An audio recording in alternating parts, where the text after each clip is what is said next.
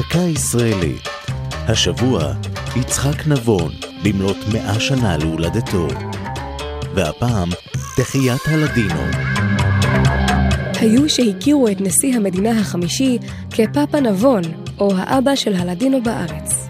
יצחק נבון נולד למשפחה ממוצא ספרדי בירושלים, ומשנות ה-70 ועד תום דרכו הציבורית השקיע מאמצים רבים בטיפוח מורשת יהדות ספרד, שפתה ומנהגיה. הוא כתב את המחזה המצליח בוסטן ספרדי ושזר בו את הלדינו, השפה העתיקה שהשתמרה בקרב מגורשי ספרד, שנפוצו ברובם ברחבי האימפריה העות'מאנית ובצפון אפריקה. כשר החינוך והתרבות, חתם במדריד על הסכם בין ממשלות ספרד וישראל, ושילב את מורשת יהדות המזרח בתוכניות הלימוד בבתי הספר. על תרומתו המתמשכת לקשר בין ישראל לספרד ועל פעילותו הענפה לשימור שפת הלדינו, העניק לו מלך ספרד אות יוקרתי.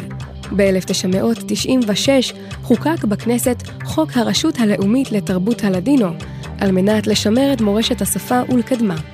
נבון נבחר ליושב ראש הראשון של הרשות, ועמד בראשה עד פטירתו בשנת 2015.